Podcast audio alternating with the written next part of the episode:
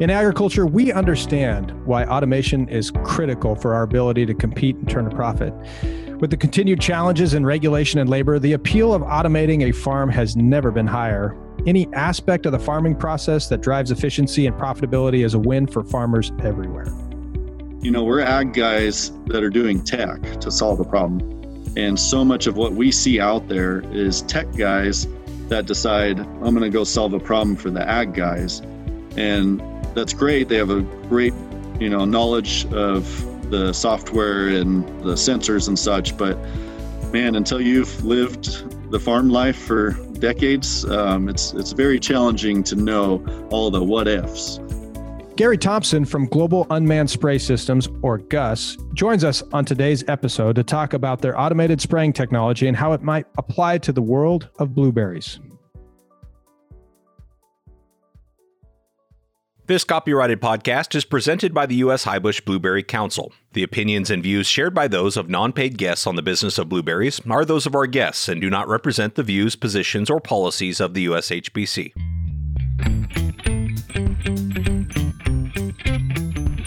The blueberry industry is like no other passionate, resilient, and innovative. This podcast is your source for the latest information on the management, markets, research, and technology related to blueberry production. This is the business of blueberries. Here's your host, President of the U.S. Highbush Blueberry Council, Kasey Cronquist.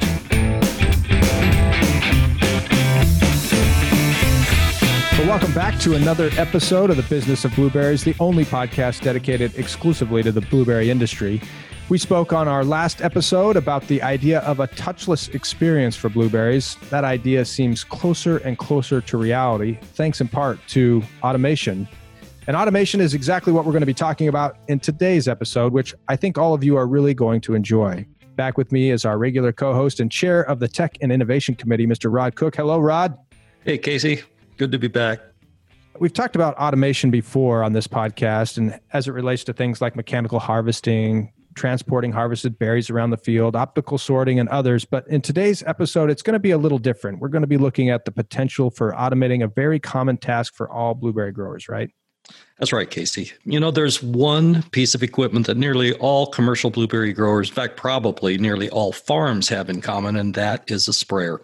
Whether you're organic, conventional, there are fungi, insects, weeds, nutrients, you simply have to spray to ensure consistent quality and production. The challenge is that your goal is to direct that spray at the right thing, avoid any issues with your spray product drifting onto other plants or parts of your land. And to do that requires spraying in the right time to manage the issue, to make sure there isn't too much wind, there isn't rain, it's not too hot, so on and so forth. It takes precision and it often doesn't happen or come at the most convenient time. Our guest today are determined to do something about this and make it easier to hit those correct spray windows for our growers. Gary Thompson with GUSS, that's the Global Unmanned Spray System, is with us today. And not only is Gary Chief Operating Officer of GUSS, but he's also owner operator of Thompson Farms, an almond operation and member of Blue Diamond Growers. I've seen a picture of it, and the sprayer is impressive. It looks futuristic, almost like one of those Tesla trucks. I guess is kind of what I was thinking. I know they've making their headway in almonds, but from a blueberry perspective, what made you flag this as an innovation for today's episode?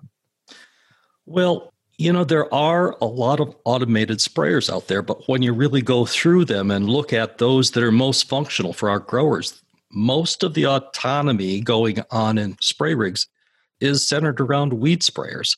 You know, that's something we might use one, two, three times a year, not the general sprayers for insect control or fungicide control, which we tend to use a lot more regularly.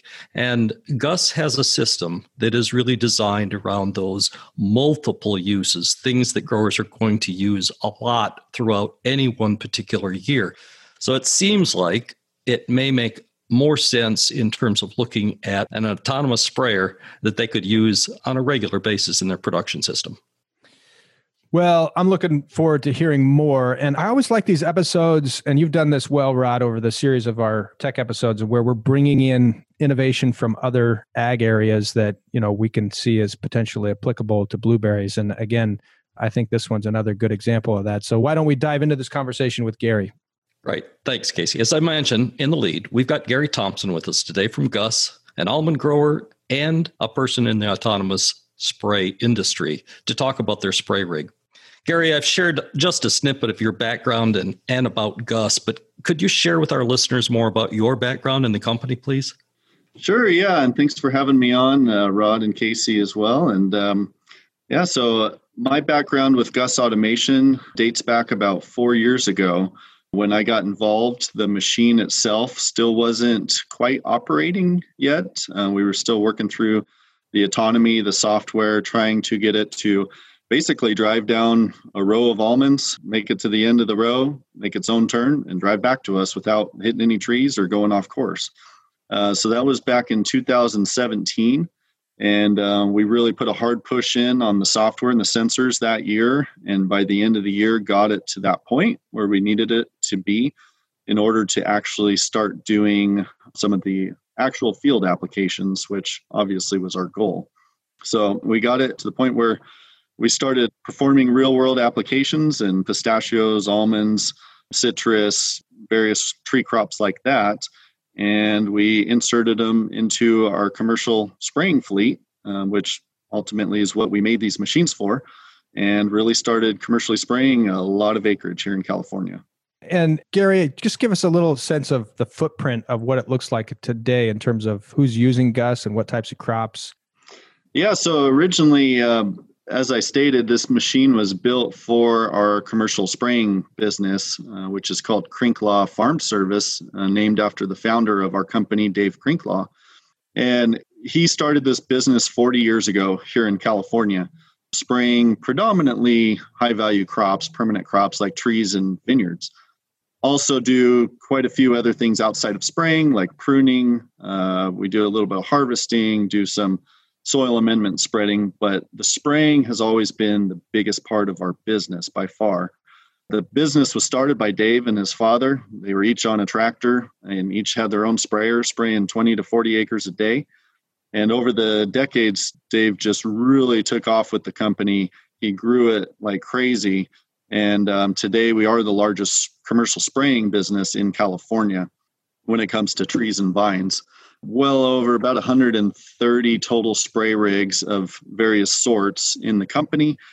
And along with all that equipment came with a lot of labor, as you can imagine. So, you know, Dave, very uh, innovative guy. He's built a lot of innovative pieces of equipment over the decades, just machines that'll do more, more efficient, more precise.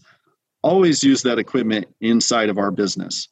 Well, the one idea that's been in the back of his head for probably 15 some odd years was man, it'd sure be nice to have a sprayer that drove itself. You know, that sure solve a lot of challenges for us. And uh, finally, in 2014, he just had had about enough with the labor issues and decided, you know what, let's just start building the machine. So, starting in 2014, uh, had no idea how to automate the thing. He had tons of people that told him it can't be done in trees because you don't get GPS signal through a tree canopy, uh, which makes it very, very challenging. But he didn't take well to that answer and said, Well, you know what? I don't know how to automate it today, but I know I need to build a platform and I know how to build a good sprayer. So I'm going to build a platform and we'll set off on a course to automate it. It took us three and a half years to figure out how to get the thing to drive down a row, turn around, and come back to us uh, without going off course. Very, very challenging when you get under that tree canopy. But we did it and we started commercially spraying with a handful of those units and hit it pretty hard over the next couple of years.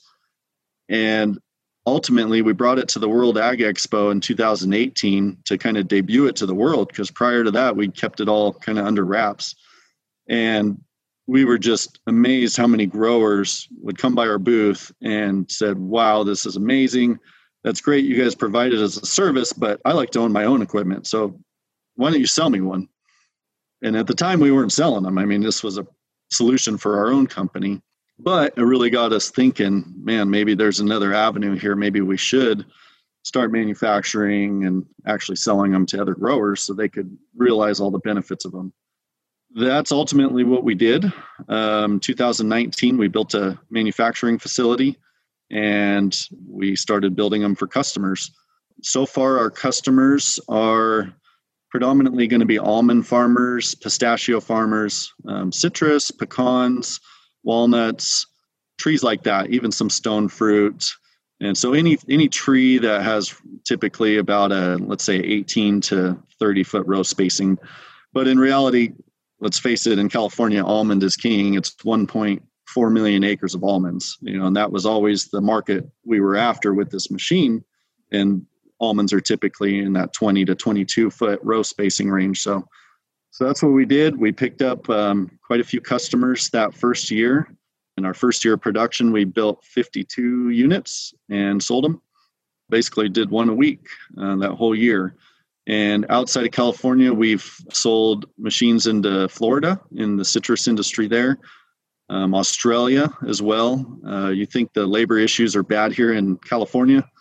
Australia is much, much worse. They just flat deal with very few laborers and very costly labor. So uh, we're running over there. We've got some machines in Arizona and pecans, and yeah, now we're we're just looking for the next uh, crops and the next uh, thing. And a big part of that's why I'm talking to you guys today. Well, this is all very fascinating, and I'm excited to dive into more details about exactly how this could be adopted for blueberry growers. But before we dive deeper, let's take a quick break for our crop report. We are getting into the later season here on the domestic side, but there is still a lot of blueberry harvest happening in parts of North America. So, here, once again, is your blueberry crop report.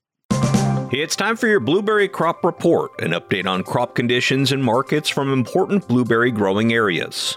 Today, you'll hear from Bryan Sakuma in Washington, Doug Krahmer in Oregon, Jason Smith in British Columbia, and Rex Schultz in Michigan. This was recorded on August 25th, 2021. Uh, this is Bryan Sakuma calling from the state of Washington. Uh, Eastern Washington is winding down fairly quickly with the, the larger volumes. They're into the late season. And I think those that have some of the late varieties will continue to go for a couple more weeks. Uh, Western Washington, a lot of this stuff being picked for uh, IQF is you know coming in fairly quickly. There's a few late varieties that are being harvested for fresh, and uh, some of those will probably continue on for a couple weeks. But volume is starting to drop off pretty rapidly. That's a report for Washington. This is Doug Krahmer reporting for Oregon. We're down to the late season varieties here. Elliott, the last call on the Aurora. We're, they're picking pretty nice at this point in time. As you remember, during the heat, the Aurora got hurt pretty bad. So there's not much Aurora out there to pick, but they are getting some. The Elliott is coming off really nice and picking well the last call is what it is, which is somewhere in between that. So that's a report for Oregon at this point. Thank you. Hi, this is uh, Jason Smith reporting for British Columbia. There's still some cleanup of Bluecrop going on in some areas for the processed market. Uh, a lot of people have started into their Elliott, and I'm not sure if any have started their Aurora quite yet. I know I'm probably five, seven days away from going in first pick on not variety. Fruit quality is good. And that's a report for British Columbia. This is uh, Rex Schultz from uh, Michigan and our crop report for this week. Getting down to the end of the season here on uh, the hand picked varieties and the machine harvest for process. We are uh, wrapping things up in the, in the south this week.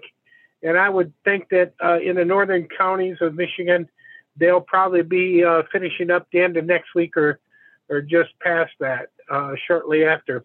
Uh, we look like our volumes this year are going to be pretty close to last year. There really isn't any fruit going into the CA programs, and uh, we will probably be all wrapped up in Michigan in the next couple to three weeks, I would say. And with that, that's our entire crop report for Michigan. Well, I want to sincerely thank all of our growers who continue to take the time during their summer busiest months of the year to provide these reports. As a reminder, you can go to the new USHBC website where you'll learn more about our Data and Insight Center and see more data of what's happening in the blueberry industry. We've made a snapshot view of the USDA data and production and price, an online resource for everyone to access easily and quickly. Make sure you go to ushbc.org forward slash data to check that out.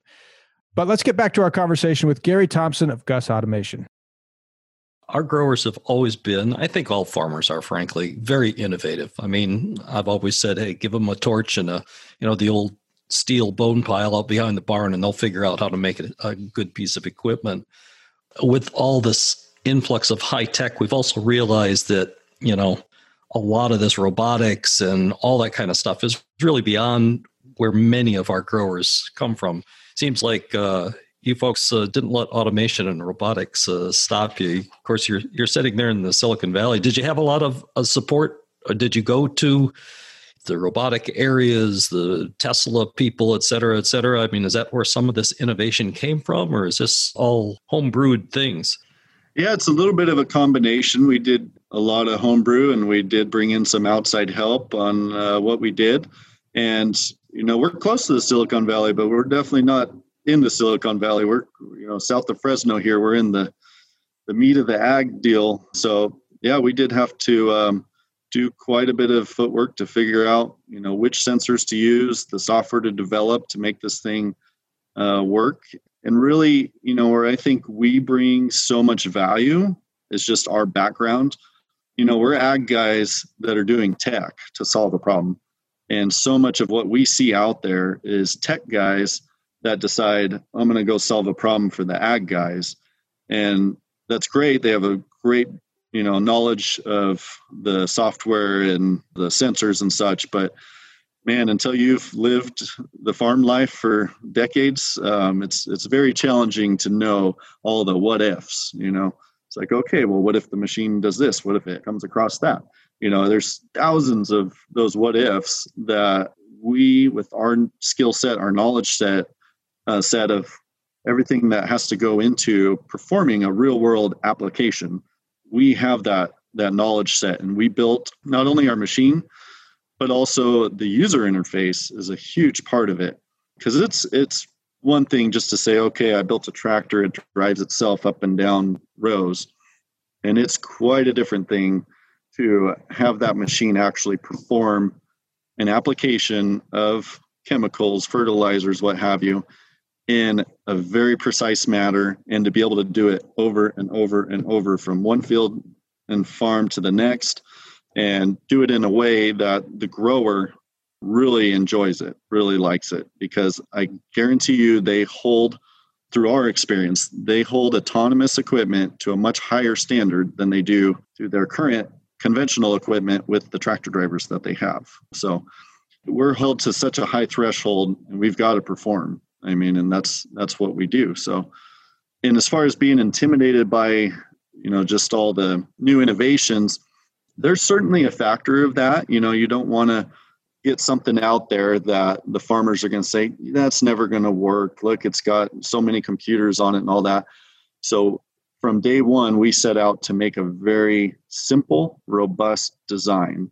And we always joke that we have the most simple autonomous machine on earth. And people say, well, how can an autonomous machine be simple? But really, it is. I mean, when, when you go and you look at how it's built, the way it's put together, it really is a simple design. It's easy to work on, easy to um, diagnose problems, and just easy to operate.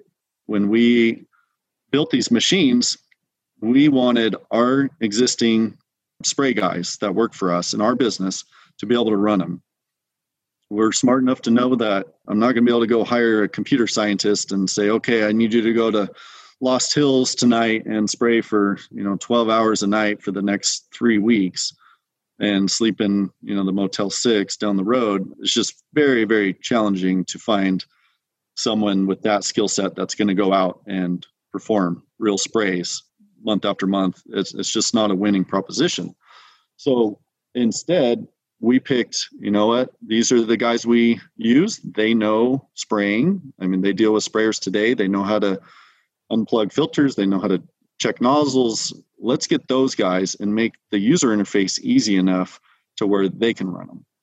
And ultimately, that's what we did. And the great thing is, there's so much technology around us now. What we typically do when we go into a new customer and sell him GUSS's, he asks, Well, who should I have run them? And I said, Well, who's your young guys? you know, you got any guys in their 20s and 30s out here? Oh, yeah, I've got a handful of them. like, okay, they're going to be our guys you know and that's it's really what it is they, those guys grew up with cell phones they grew up with computers they take to this so fast it's it's mind boggling you know within a, a matter of three four hours of us training them they're already operating the machines on their own i was going to jump in gary uh, just thinking about your audience for this piece of equipment you said at the beginning you know what was originally intended for creatively solving your own problems, then realizing there was something more here that you didn't really think growers weren't going to actually want to own their own piece of equipment. I mean, wasn't there some sense that once this magic machine was going to end up in the market, that they wouldn't want to then own it themselves? Um, you know, at the time, our whole business was that commercial application business. And out of all the innovative things that we built over the decades, we've never sold any of it. You know, we kind of kept it inside of our company, just kept it as our own competitive advantage and ran with it. So there's definitely a factor. I mean, we know growers very, very well. We we live this life that some of them are super happy to invite a service in to come and do their work so long as the service performs well. And there's some of them that just want to have complete control over everything that happens on their farm we definitely knew it was going to, you know, be a good possibility that people were going to want to buy them.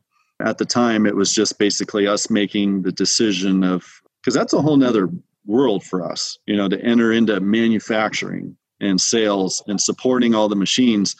And then instead of them just being in our own little world and us having our own people out there operating them and taking care of them, I mean, we're opening ourselves wide open to anything and everything. And any little challenges that we might have or you know a flaw in our system or something once it goes out to the world i mean then it's it's just wide open so a big part of what really attracted us to all this though is we knew that would make us that much better you know we knew that that was going to be a very big challenge that we were going to have to really fine tune our machine fine tune the software in order to sell it to a grower and say okay you know here's the machine. We'll help train your guys and now it's yours to run with. And um, taking that step is a step that really not that many other autonomy companies have taken.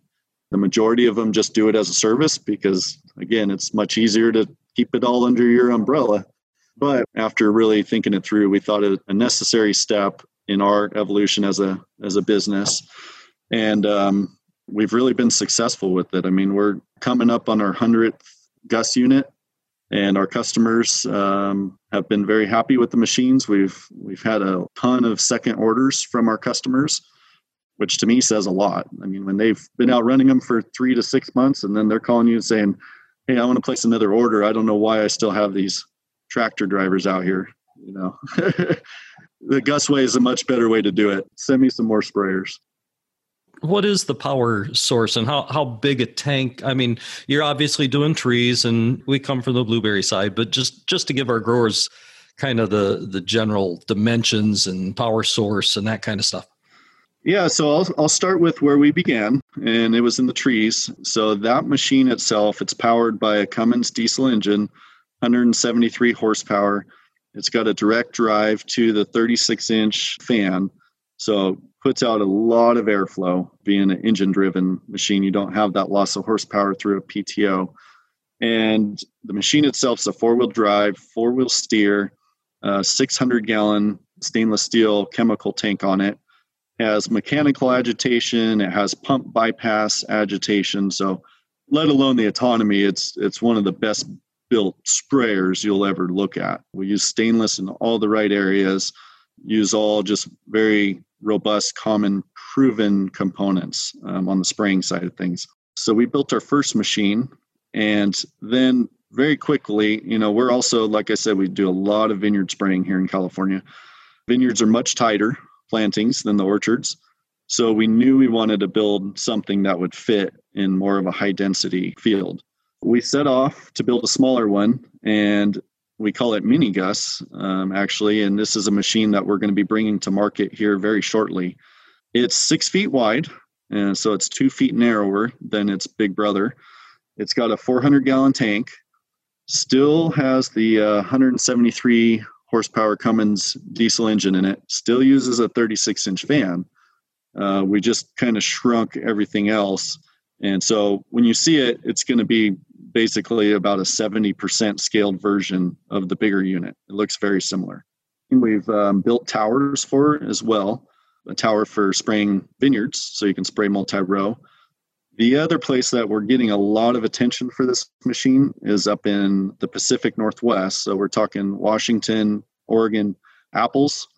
Uh, apples are sprayed a lot and very similar setup to a vineyard. You know, they're growing them on high density trellis, uh, 10 foot rows. So we're going to be selling machines up into that industry. Uh, we've designed a tower for that as well, so we can target the uh, trellis very precisely.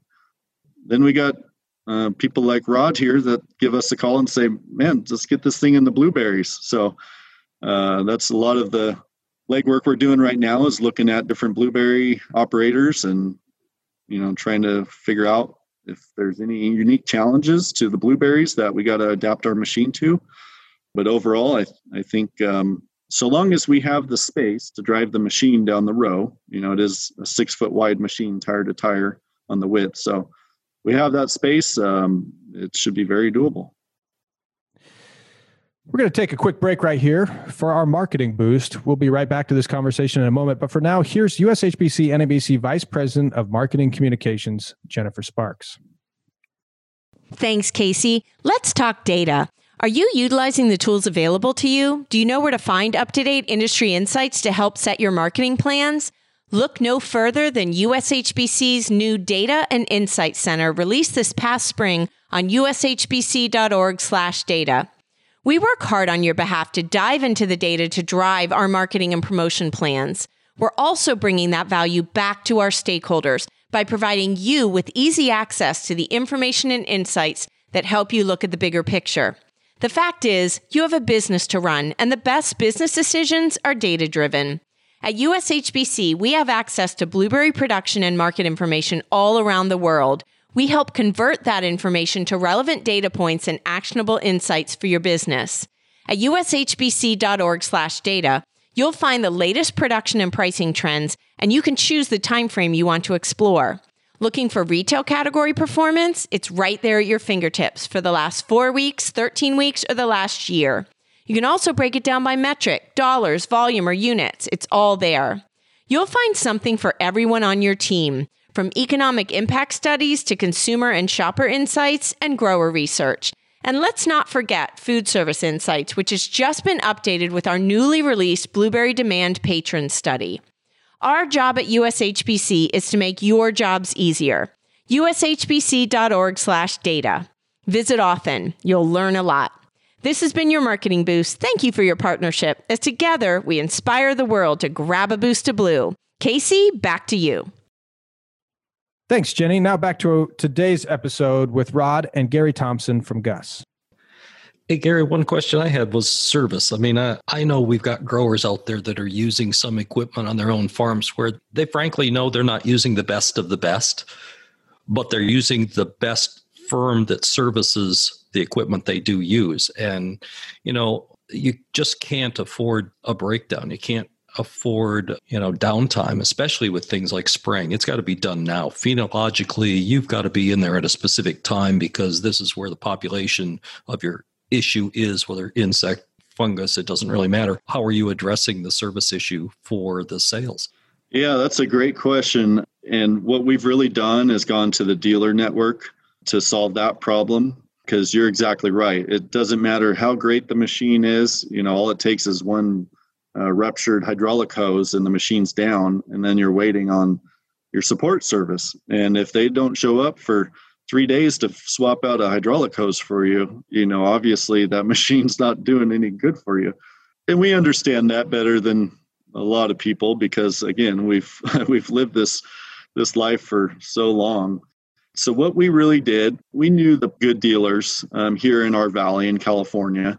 So we kind of signed up with a couple of them that we thought would be really strong dealers for us here in california and um, let the dealers do what they do best selling equipment and maintaining it you know servicing it. So it's really been a, a good beneficial way to do it.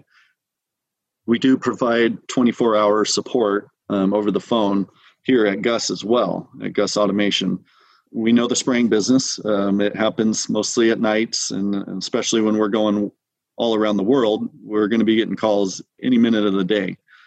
And as you said the customer can't be down. When you got to spray you got to spray.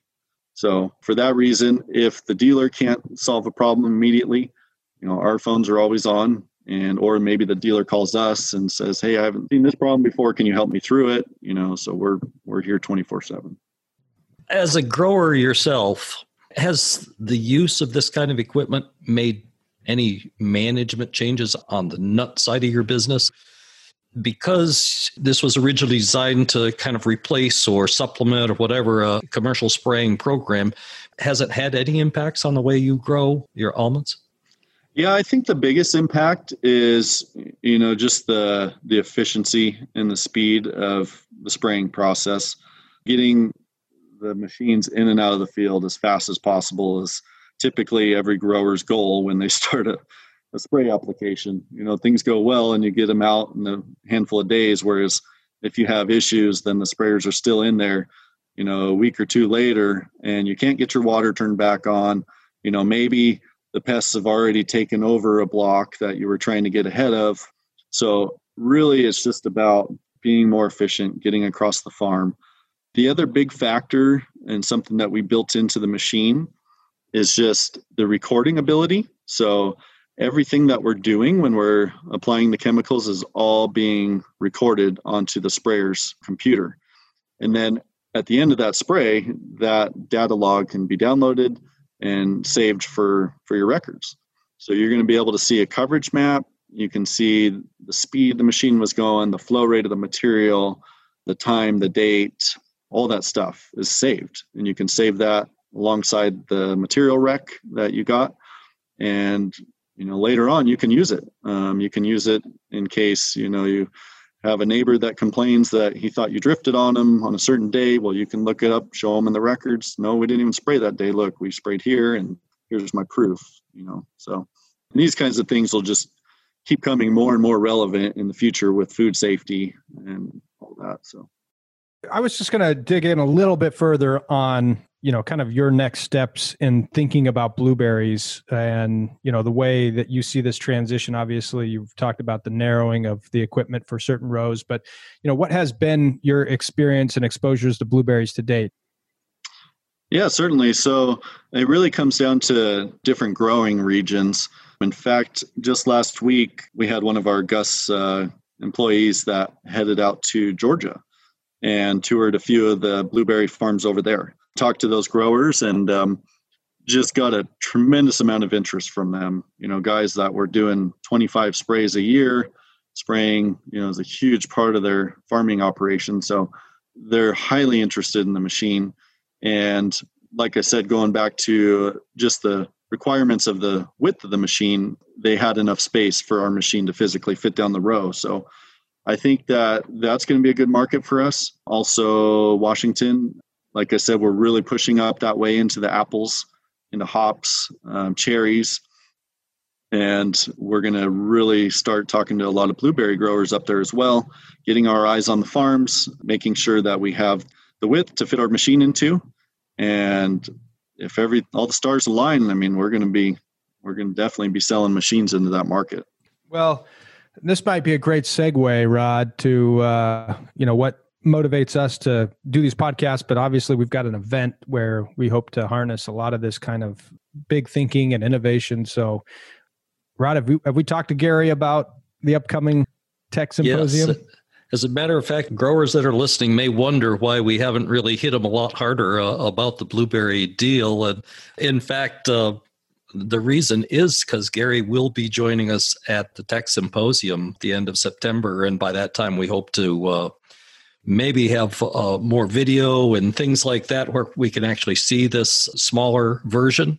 And uh, they will have gathered additional information from a couple more areas on the likelihood of using it in Blueberry, and so we'll uh, we'll expect a lot more blueberry oriented uh, program out of out of Gary and and hearing about the mini GUSS there. So very fascinating company. It's great for our growers to know that it was really grower based, industry based to begin with. Just uh, again, really want to thank you for sharing the time today with us. Yeah, well, thank you guys very much as well. Um, we're we're super excited about continuing to explore uh, the blueberry industry and and getting our machines in the fields. Well, I really enjoyed this conversation with Gary. Rod, what were some of the key takeaways from today's episode for you? You know, first off, I think it's a kind of machine that's really functional. Obviously, they're not quite ready for prime time in Blueberry, but we hope to uh, uh, encourage Gary to get there. It's part of the reason we had him on the podcast today, part of the reason why we've asked him into the symposium, both to help our growers understand what he has to offer in terms of this, this spray rig, but also so that he can gather more information about our industry. But I, I like the fact that it is replacing that labor, especially that labor that, as as he said himself, sometimes isn't quite as precise as we'd really like it, with a very important uh, piece of our cultural needs in terms of spraying. Uh, we can see improved quality of the spray, which should result in better quality of the final product. And again, this is uh, very applicable across the whole industry, whether you're organic grower, whether you're conventional grower, really doesn't matter. We all have to put some sort of protection materials down on our crops. So, you know, it's broad based, quality control, they're going to be using uh, dealer systems to give very good service. He is already, as a grower himself, very aware of the, of the service issues. So there's a, a whole lot of things there that I think uh, really make this very functional uh, piece of kit going forward for our growers. Yeah. You know, and I, I heard labor, labor, labor, right? I mean, I think about the future of our business and the ability to compete and, you know, where this takes another opportunity forward for how growers might imagine less need for dependency on labor. That story he told where, you know, they could have the tractors ready to go, everything ready, and they just don't have the people to jump in those seats. You know, here's another good example of where technology is helping to intersect a real issue uh, without getting into the why. It's just the fact that this solves another piece of the of the problem. So very exciting. Again, another good example of where innovations coming to the blueberry industry where you can see that translation coming from other crops or other uh, areas in industry. Uh, but just a fascinating opportunity, I think, ahead for hearing more about this and where it might be applicable for blueberries going forward. So, great episode, Rod. Thank you. Thanks, Kasey. Well, that's it for episode 62 of The Business of Blueberries. If you're particularly enjoying these tech episodes, which I know many of you are, we've created a playlist for you. You can find just the tech episodes we've done for this show and binge on those by following the link in the show notes. We have really covered some fascinating technologies that are likely to have a big impact on the future of our industry. Again, that link for the collection of the tech episodes can be found in this episode show notes. So thank you so much for listening. We'll be back next week with more innovation, collaboration, family, and hard work right here on the business of blueberries.